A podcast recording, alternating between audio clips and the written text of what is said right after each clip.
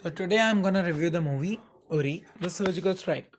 So this movie is based on the true events of the surgical strike carried out by the Indian Armed Forces following the September 2016 Uri attacks, which was termed as one of the deadliest attacks on the Indian Armed Forces.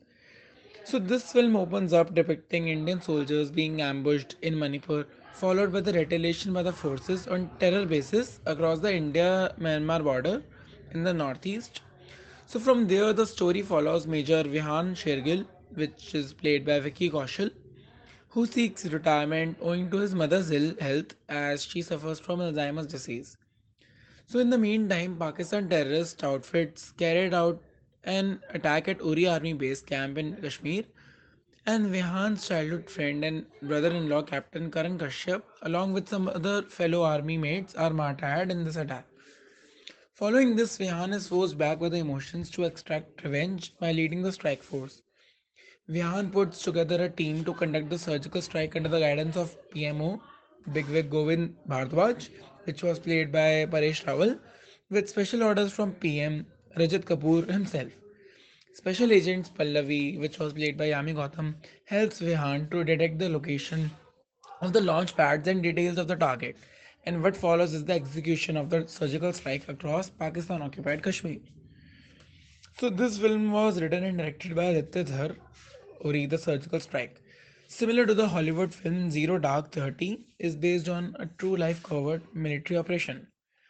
Though unlike the Hollywood counterpart, which was completely based on true events and served as the revelation of what exactly happened during the operation, Uri the Surgical Strike is fictionalized to a degree. However, Uri manages to grip viewers with a telling story that inspires and entertains at the same time. For the first time, feature film director Aditya Dhar has done well in keeping the on-screen proceedings tight and crisp. Dhar has managed to imbibe the essence of the film being an edge of the seat.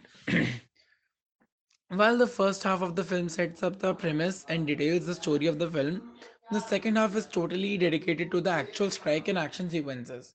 And as far as the writing goes, while the first half is balanced mix of story, drama, emotions along with the action, the second half is absolutely dedicated to the action. The inclusion of a dramatic or emotional track in the second half could have elevated the overall effect of the film.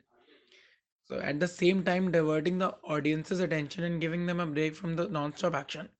But since the incident is based on real life, so Indian audiences already have that, you know, angst against what uh, of Uri. And hence this flaw in the script gets covered up when the action scenes showing attack on the terrorist launch pads in Pakistan begins.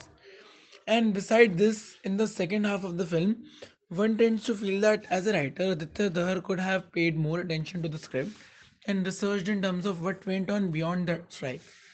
The whole Garud drone concept seemed a little, you know, gimmicky and convenient.